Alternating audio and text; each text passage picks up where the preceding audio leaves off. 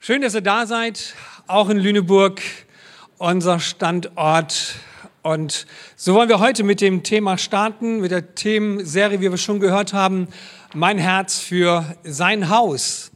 Warum? In dieser Themenreihe geht es darum, dass wir unser Herz für sein Haus, für seine Kirche, für seine Gemeinde, für Menschen, mit denen wir unterwegs sind. Hier geht es nicht um das Gebäude, hier geht es nicht um die Kirche, sondern hier geht es um Menschen, mit denen wir unterwegs sind. Und für diese wunderbaren Menschen, die hier in dieser Kirche sind und die noch alle kommen sollen, ob jetzt nach Geesthacht, nach Lüneburg, wo auch immer hin, wir bauen Reich Gottes und darum geht es uns.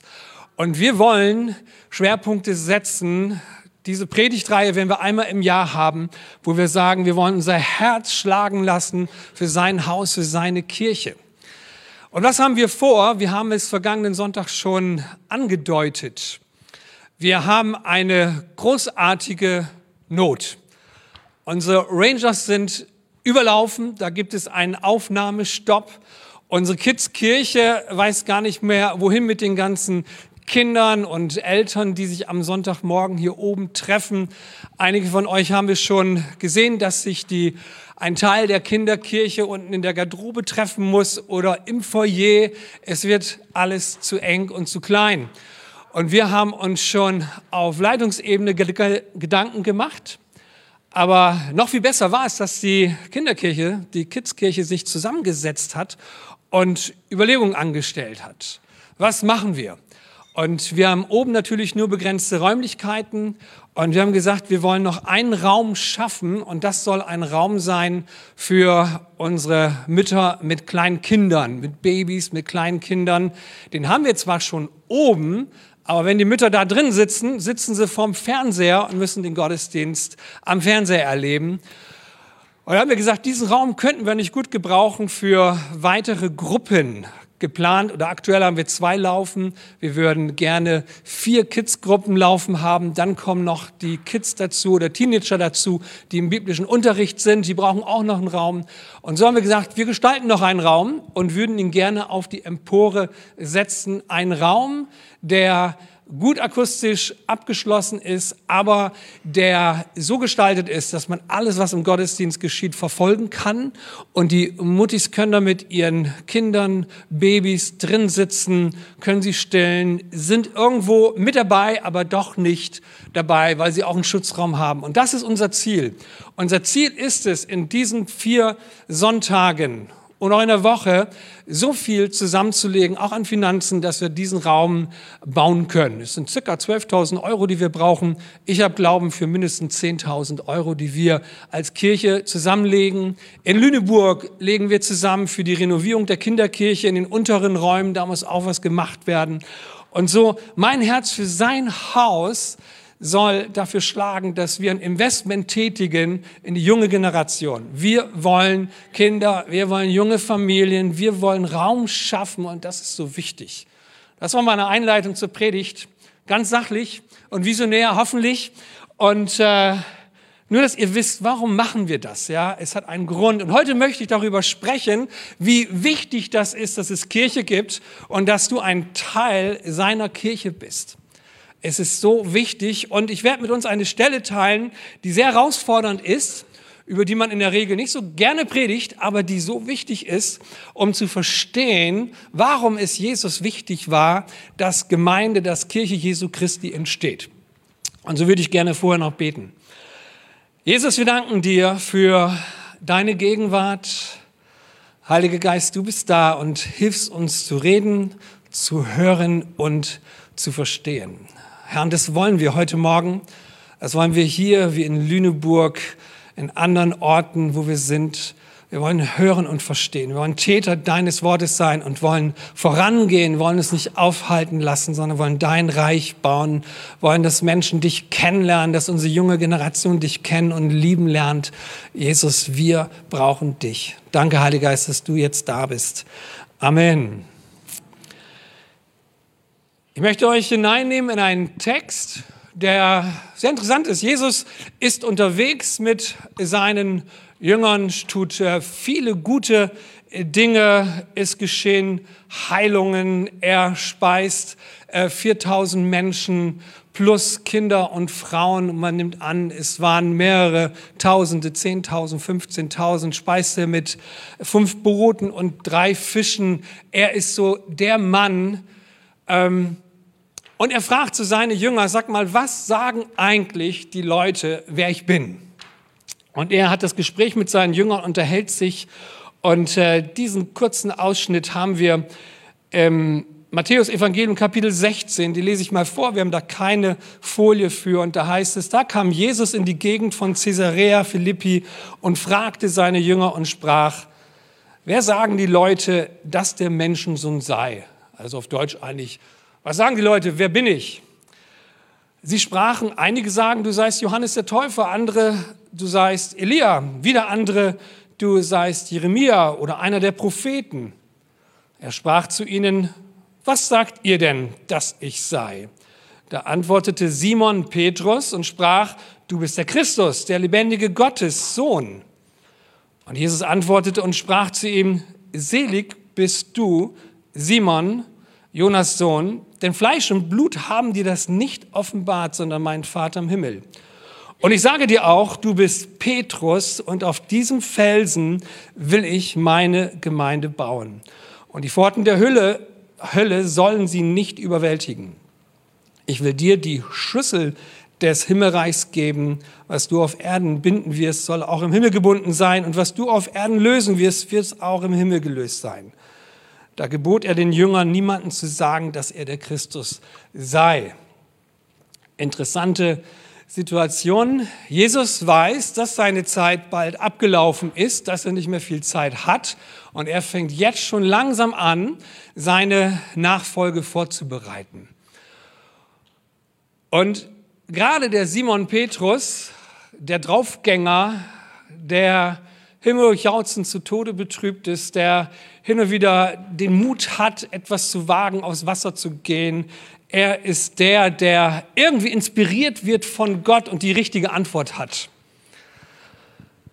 Und Jesus ist total berührt und begeistert und sagt, hey, das, was du jetzt sagst, das hat dir nicht deine Menschlichkeit, Fleisch und Blut oder dein Intellekt oder äh, das hast du nicht selbst irgendwoher, sondern das hat Gott dir offenbart, dass du erkennst, dass ich der Sohn Gottes bin. Und jetzt sagt er, hey, und auf das will ich meine Kirche bauen. Simon Petrus, ich werde meine Kirche darauf bauen. Und ich glaube, hier ist jetzt wichtig zu verstehen, Jesus sagt nicht, ich baue die Kirche auf den Simon Petrus, sondern ich baue die Kirche auf das, was Gott hier offenbart hat. Denn das sagt er ja eindeutig, ja. Hey, Petrus, das, was du jetzt gerade gesagt hast, dass ich der Sohn Gottes bin, der Christus bin, das kommt nicht von dir. Das ist nicht etwas, was dein Intellekt oder deine Biografie oder irgendwas sie offenbart hat, sondern Gott, der Vater, hat es dir gezeigt. Und darauf baue ich auf. Auf deine Erkenntnis baue ich auf. Und ich empfinde so, dass dass Jesus den Petrus nimmt und hinstellt und sagt, das ist die Grundlage meiner Kirche, die Erkenntnis darüber, dass Gott einen Sohn hat und das ist Jesus Christus und auf Jesus Christus baut er seine, seine Kirche auf. Petrus, ein Mann absolut durchschnittlich. Ich pflege gerne zu sagen, Jesus hat sich, als er seine Jünger berufen hat, eine Gurkentruppe berufen. Denn kein Rabbi hätte diese Leute berufen, um eine neue Weltreligion aufzubauen, um etwas zu bauen, was Jahrtausende Bestand haben soll, bis in die Ewigkeit hinein. Und er hat einen durchschnittlichen Petrus berufen und äh, sagt zu ihm, und du bist Petrus, und auf diesem Felsen will ich meine Gemeinde bauen. Auf das, was du erkannt hast, auf dein Glauben, auf dein Vertrauen werde ich es bauen. Jesus baut mit dir und mit mir seine Kirche und das finde ich total stark. Ich weiß nicht, wie du dich empfunden hast, als du noch jung warst, wie du dich jetzt aktuell empfindest, als du schon ein bisschen älter bist. Aber in meinem Leben gab es viele, viele Phasen, wo ich dachte, mit mir kann Gott nichts anfangen. Ich habe nicht die Begabung, nicht das Talent, was andere haben. Ich fühle mich überhaupt nicht in der Lage, irgendetwas nach vorne zu bringen. Man hat ja so Lebensphasen, Lebenszeiten, wo man sich gerne vergleicht, oder? Man schaut immer auf die, die besser sind und äh, stellt sich dann natürlich entsprechend ins schlechtere Licht, oder? Mir geht das ganz oft so. Man sagte mal jemand, die erste Sünde, die es gab, war die Sünde des Vergleichens. Und äh, das ist so, wenn wir uns anfangen zu vergleichen, sind wir immer kleiner und immer niedriger. Aber interessant ist, dass Gott jetzt einen Petrus raussucht, der durchschnittlich ist, vielleicht sogar unterdurchschnittlich ist, der gar nicht begabt dafür ist, das zu leisten und das zu tun, was Jesus ihm sagt. Hey, auf das, was du erkannt hast, will ich was Großartiges aufbauen, etwas sehr Großartiges aufbauen. Aber das ist so das, was Gott immer macht. Er sucht das, was nicht stark ist. Er nimmt das, was schwach ist. Der Petrus bzw. der Paulus führt es im ersten Korintherbrief so schön auf. Er sucht das, was der Welt, was vor der Welt nichts ist. Er sucht das Schwache, das nicht so kluge. Das sucht Gott um etwas zu bauen, von dem man nachher sagt, hey, das kann nur Gott gewesen sein, was hier passiert. Und das ist so schön. In unserer Schwachheit will Gott sich verherrlichen. In dem, was du nicht bist und was ich nicht bin, kann Gott richtig, richtig groß werden und das ist total stark. Ja? Das ermutigt mich. Ich weiß nicht, euch habe ich schon mal erzählt, ich war ja als Kind und als junger Mann ein Stotterer ähm, und es war so schwierig, überhaupt Worte zu fassen und etwas zu erklären für mich. Und so gibt es unterschiedliche Situationen auch in unserem Leben, wo Gott einfach sagt, hey, und gerade weil du das bist, was du bist und ein Herz voller Glauben und Vertrauen hast, will ich mit dir bauen, will ich mit dir gestalten, will ich mit dir etwas machen. Und dann sagt er, du sollst eine Gemeinde, es soll eine Gemeinde entstehen, ein Ort, wo im Glaube und Wunder geschehen.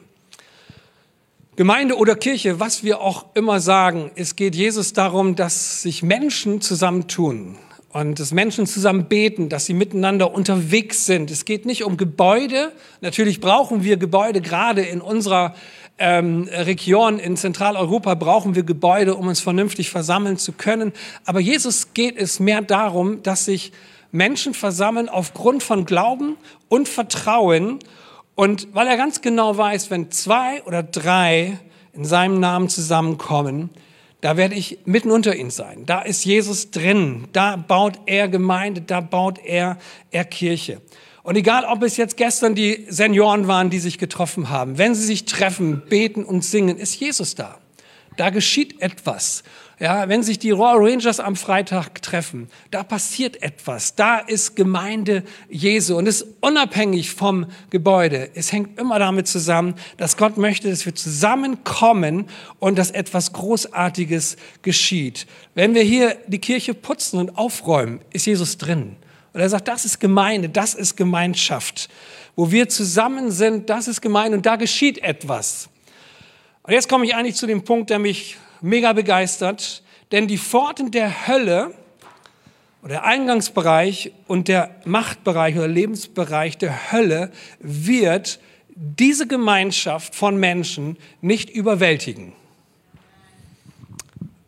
Finde ich schwierig, das zu verstehen, aber enorm inspirierend.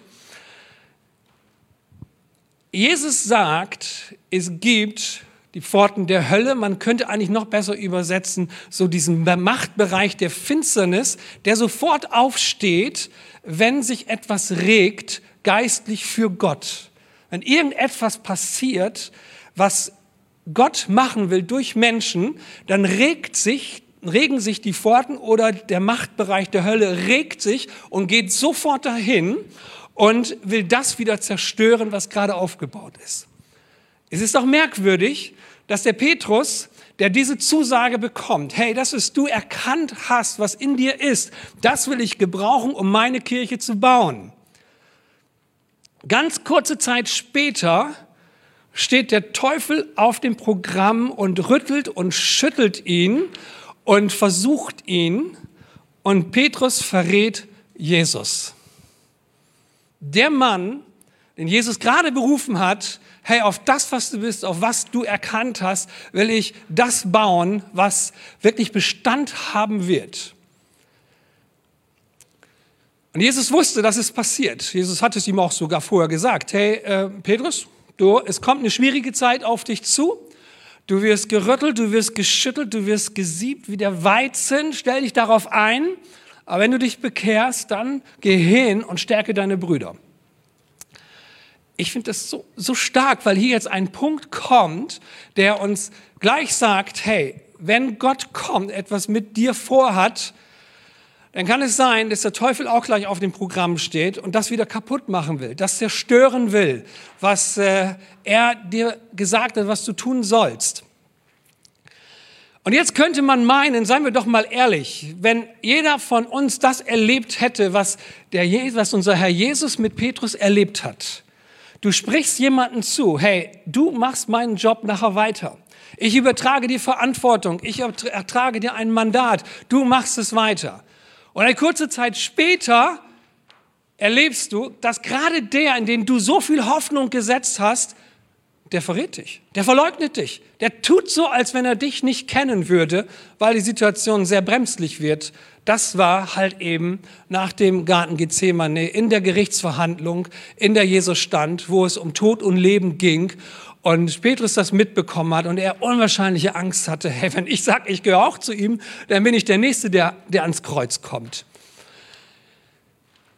Jesus beruft einen Petrus, was Großes zu machen. Die Pforten der Hölle, der Machtbereich der Hölle kommt und will das jetzt zerstören. Weil der Machtbereich der Hölle, der weiß ganz genau, wenn ein Mensch einen anderen Menschen enttäuscht, dann hat sich das Kapitel erledigt. Dann hat sich das Kapitel erledigt. Jesus wird das wieder zurücknehmen, dass er diesem Petrus gesagt hat, und du wirst mein Werk zu Ende führen. Hätte jeder von uns gemacht, oder? Wir würden doch niemanden in unsere Nachfolge berufen, der der so hinterhältig, so gemein, so fies ist, wenn ich in der größten Krise meines Lebens bin, hat er nichts Besseres zu tun, als zu sagen, den kenne ich nicht. Den kenne ich nicht.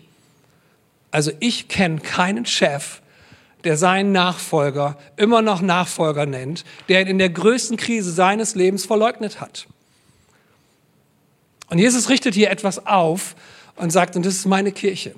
Und so baue ich Kirche auf euer Versagen, weil meine Kirche wird auf Vergebung aufgebaut. Meine Kirche wird auf Vergebung aufgebaut. Meine Kirche wird auf die zweite Chance aufgebaut. Meine Kirche wird darauf aufgebaut. Und das ist so ermutigend. Betest du für mich oder hast du was zu sagen, Christian? Ja, super. Danke, dass du für mich betest. Christian sitzt da und hält die Hand hoch und ich, hey, danke.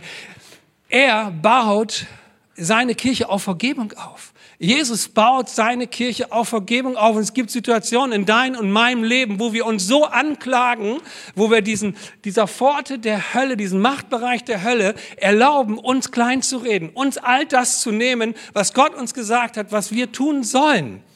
Und Jesus, so wissen wir, vergibt dem Petrus, als er zu ihm kommt und bitterlich darüber weint, dass er seinen Herrn, seinen Freund, seinen Meister, den Messias verraten hat.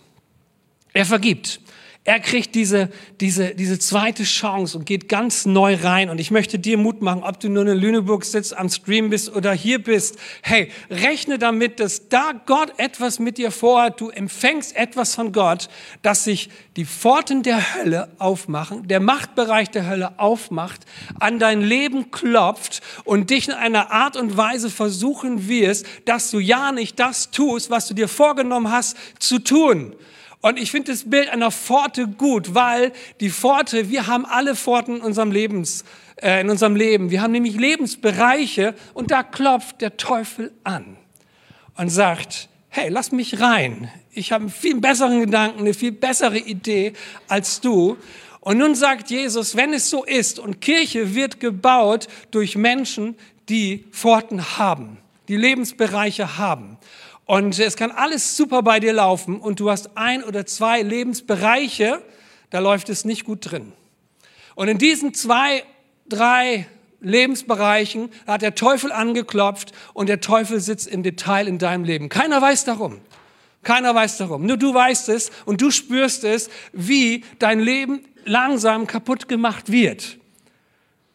Und jetzt sagt Jesus, die Pforten der Hölle, der Machtbereich der Hölle, soll es nicht gelingen, soll es nicht gelingen, etwas zu zerstören, was ich aufbauen werde.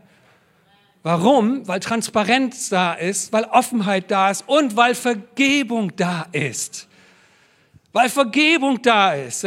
Und das, das ist so wichtig. Mein Herz für sein Haus bedeutet, wenn mein Herz in seinem Haus ist, dann habe ich immer wieder Gelegenheiten und Möglichkeiten, diese Vergebung zu bekommen. Hey, und das geht ganz einfach. Ja, hab einen Bruder, hab eine Schwester, hab einen Freund, hab eine Freundin, der du rechenschaftspflichtig bist. Nimm dir dein Telefon und ruf sie oder ihn an sag, hey, ich bin wieder gefallen. Dann sage ich immer, hey, ist so stark, dass du mich anrufst. Es ist so gut, dass wir jetzt miteinander sprechen können.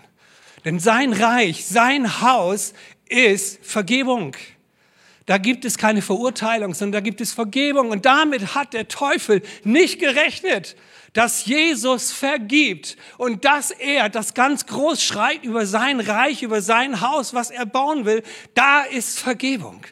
Und so ist das Haus, in dem wir sind, seine Kirche, ob in Geesthacht, in Lüneburg, in unserem Land. Hauptsache, du bist Teil seiner Kirche, seines Hauses, dann ist da Vergebung. Und dann rufst du an, dann sprichst du mit jemandem. Und wir, wir sprechen über die Sünde.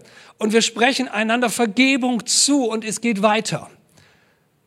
Die Zerstörung wird aufgehalten, weil Jesus es gesagt hat. Die Pforten der Hölle werden die Gemeinde bedrängen. Die Gemeinde sind Menschen. Die Kirche sind Menschen. Wir sind hier Gemeinde.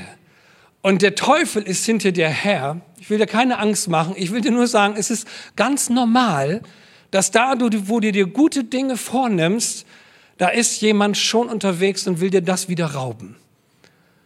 Will dir das wieder rauben. Du hast dir vorgenommen, Gott zu dienen, dich irgendwo einzusetzen, dich irgendwo stark zu machen.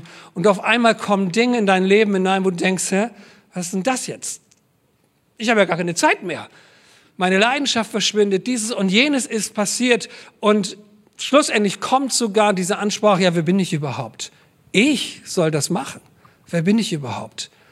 Ich habe mir so viel Schlechtes erlaubt, habe gesündigt, wer bin ich überhaupt? Aber nein, sein Reich ist ist Gemeinde, ist Kirche und Jesus ist der, der uns hilft, dass wir diesen Dingen widerstehen können. Gemeinde ist auch nochmal interessant. Gemeinde ist Ecclesia. Und äh, wenn wir uns das so mal so vorstellen, Ecclesia ist die Gemeinde und Ecclesia war damals eine, eine Versammlung, im Stadttor einer Stadt. Früher waren die Städte mit Stadtmauern und Stadttoren gesichert und in einem Stadttor, in dem Hauptstadttor wurden Versammlungen abgehalten, zumindest in der Antike sehr, sehr häufig. Da kam der politische Rat zusammen und hielt äh, Besprechungen ab und äh, verkündigte öffentliche Sachen. Und dann rief man so die Gemeinde, die Stadt zusammen und hat gesagt, heute treffen wir uns um 18 Uhr am Stadttor so und so. Und äh, das war Ecclesia. Die, die zusammengerufen worden sind, das war die Ecclesia, das war dann die Gemeinde der Versammelten. Jesus hat das für sich gebraucht und hat gesagt, hey, ich werde, werde eine Kirche bauen, eine Gemeinde bauen. Das sind Menschen, die hinzugerufen werden, die teilhaben.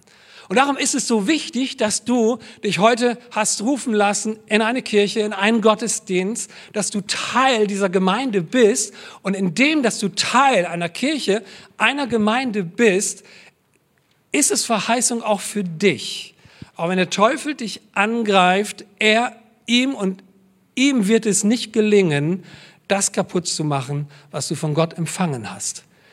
Aber das geschieht in Kirche, das geschieht in Gemeinde. Darum ist es so wichtig, dass wir unser Gebetsteam haben, was hinten an der, an der Wand sitzt und nachher nach dem Gottesdienst, im Gottesdienst mit euch beten wird. Darum ist es so wichtig, dass wir einander haben, dass wir einander haben, dass wir miteinander sprechen können, dass es keinen Punkt gibt, der uns so viel Scham ins Gesicht treibt oder in unsere Gedanken treibt, der uns sagen kann, und darüber redest du nicht sondern wir sind Gemeinde, wir sind Kirche Jesu Christi und wir stehen miteinander und sind miteinander unterwegs und haben diese Größe, genau das zu tun.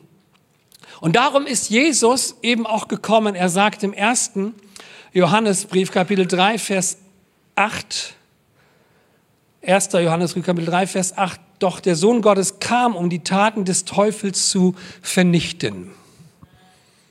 Er ist gekommen, um das zu zerstören, was in deinem Leben Zerstörung anrichten will. Jesus ist gekommen, um das zu zerstören, was in deinem Leben Zerstörung anrichten will. Er will es zerstören. Und wie macht er das? Indem, dass er dir vergibt. Dass er dir eine neue Chance gibt indem, dass du dich mit jemandem zusammentust und sagst, hey, das ist, das ist Schuld in meinem Leben, das tut mir leid, lass uns zusammen beten. Und das ist die Stärke der Gemeinde und der, der Kirche Jesu Christi. Das ist das, was wir hier leben wollen. Das ist das, was wir hier feiern wollen. Wir wollen Gemeinde Jesu Christi sein. Und egal, wo der Teufel wieder anklopft in deinem Lebensbereich, wo es auch immer ist. Gemeinde ist dazu da, dass wir miteinander diese Stärke leben und ihn besiegen. Den, der da anklopft und uns kaputt machen will. Es ist seins. Und so lasst uns jetzt eine Zeit haben der, der, der Reflexion, wo wir nochmal hineingehen möchte das Team bitten, wir werden jetzt eine Zeit haben, wo wir nochmal auf das Gehörte reagieren wollen. Wir wollen eine Zeit haben, wo wir, wo wir miteinander, miteinander beten. Du hast die Möglichkeit, zum Gebetsteam zu kommen. Du hast die Möglichkeit, in den ein, zwei Liedern, die wir jetzt miteinander singen, dich nochmal neu auszurichten auf Gott und zu sagen, Gott, hier ist mein Lebensbereich. Ja, da klopft der Teufel gerade ziemlich stark an. Und tatsächlich, ich habe ihm da sogar die Tür geöffnet und du hast ihm die Tür geöffnet, aber deswegen lässt Jesus dich noch nicht los. Und das ist so schön, das ist so ermutigend. Und da, wo wir die Türen öffnen für den Feind und er sein Unwesen treibt, hat die Gemeinde Jesu diese Macht, Dinge zu vergeben. Und durch Vergebung wird das, was dich zerstören will, wieder aus, rausgetrieben, rausge, rausgebracht und die Tür wird neu zugemacht und neues Leben soll, soll dadurch entstehen. Und wenn wir diese Predigtreihe haben, mein Herz für sein Haus, wollen wir genau dieses Investment tätigen in sein Haus, in seine Kirche. Wir wollen es tätigen und Raum schaffen für jetzt in diesem Jahr für die junge Generation. Und wir sollen sagen, hey, Familien, Kinder, junge Generation ist uns willkommen. Wir wollen Raum schaffen, dass sie Teil dieser Kirche werden und genau diesen Vorzug erleben genau das erleben, hey, wenn ich mal versage, wenn ich meine Türen wieder an falscher Stelle jemanden öffne, dann gibt es da Vergebung, gibt es da die Möglichkeit, dass ich wieder klarkommen darf. Und so möchte ich dich einladen, darauf zu reagieren. Entweder ganz im Stillen für dich, indem dass du oder zum Gebetsteam gehst und sagst, hey, hier bin ich. Da hat der Teufel angeklopft, da ist er reingekommen, da konnte ich nicht widerstehen es ist echt schwierig für mich. Vielleicht hast du doch auch das Empfinden, dass du sagst, ich möchte mich einfach nochmal ganz neu auch vor Gott ausrichten und nochmal neu beugen. Und du kommst hier nach vorne, gehst zur Bühne und kniest dich nieder und sagst, Jesus, hier bin ich. Mit all dem Schlamassel, was so in meinem Leben ist, hier bin ich. Ich richte mich nochmal ganz neu aus auf dich. In deinem Haus, in der Gemeinschaft der Menschen an denen du gesagt hast, wenn sie zusammenstehen, wird es dem Teufel nicht gelingen, das kaputt zu machen. Wie du auch immer reagieren willst auf deinem Platz, dass du dir jemanden suchst, der mit dir betet, dass du dich nochmal ganz neu niederkniest und auf Gott ausrichtest. Wichtig ist, dass wir uns ausrichten. Und dann wollen wir in Anschluss an dieser Zeit, wollen wir ein Opfer zusammenlegen und einfach auch Zeichen setzen, sagen, Gott, wir wollen investieren in dein Haus. Wir wollen investieren in diese Haltung des, Lebenserhaltens und Lebensschaffens. Denn wir wollen nicht, dass uns irgendetwas kaputt macht. Wir stehen hier zusammen und sind Teil deiner Kirche. Danke, Jesus. Und so bete ich, dass du, Heiliger Geist, uns hineinnimmst in deine Gedanken. Es ermutigt mich so, dass du an einem Petrus drangeblieben bist, dass du ihn nicht verworfen hast. Es ist so stark, dass du immer wieder uns neue Möglichkeiten und Gelegenheiten gibst. Danke, dass Vergebung so eine Kraft hat in unserem Leben und dem Teufel ein Schnippchen schlägt. Danke. Du bist der, der befreit. Du bist der, der erneuert, der verändert, der Hoffnung gibt, Jesus. Und Heiliger Geist, ich bete, dass du jetzt in die Situation hineinkommst, wo wir miteinander nochmal reflektieren werden, wo wir reagieren werden, wo wir uns neu ausrichten werden auf dich und sagen, Herr, hier bin ich. Und danke, dass ich zu dir kommen darf. Und ich möchte es dir auch prophetisch zusprechen, dass da, wo die Anklage groß geworden ist in deinem Leben, wo der Feind dir irgendetwas sagt, von dem du, du bist es nicht wert, dass du hier sitzt was soll ich schon mit dir anfangen? Und Jesus sagt, genau deshalb kann ich ganz viel mit dir anfangen. Genau deshalb bin ich, bin ich da, um dir zu sagen, und du bist es wert, weil in deiner Schwäche will ich meine ganze Kraft offenbaren. Danke, Jesus. Danke, dass du der Gott bist, der Nein kommt in unser Leben, und uns Mut macht. Danke, Vater. In Jesu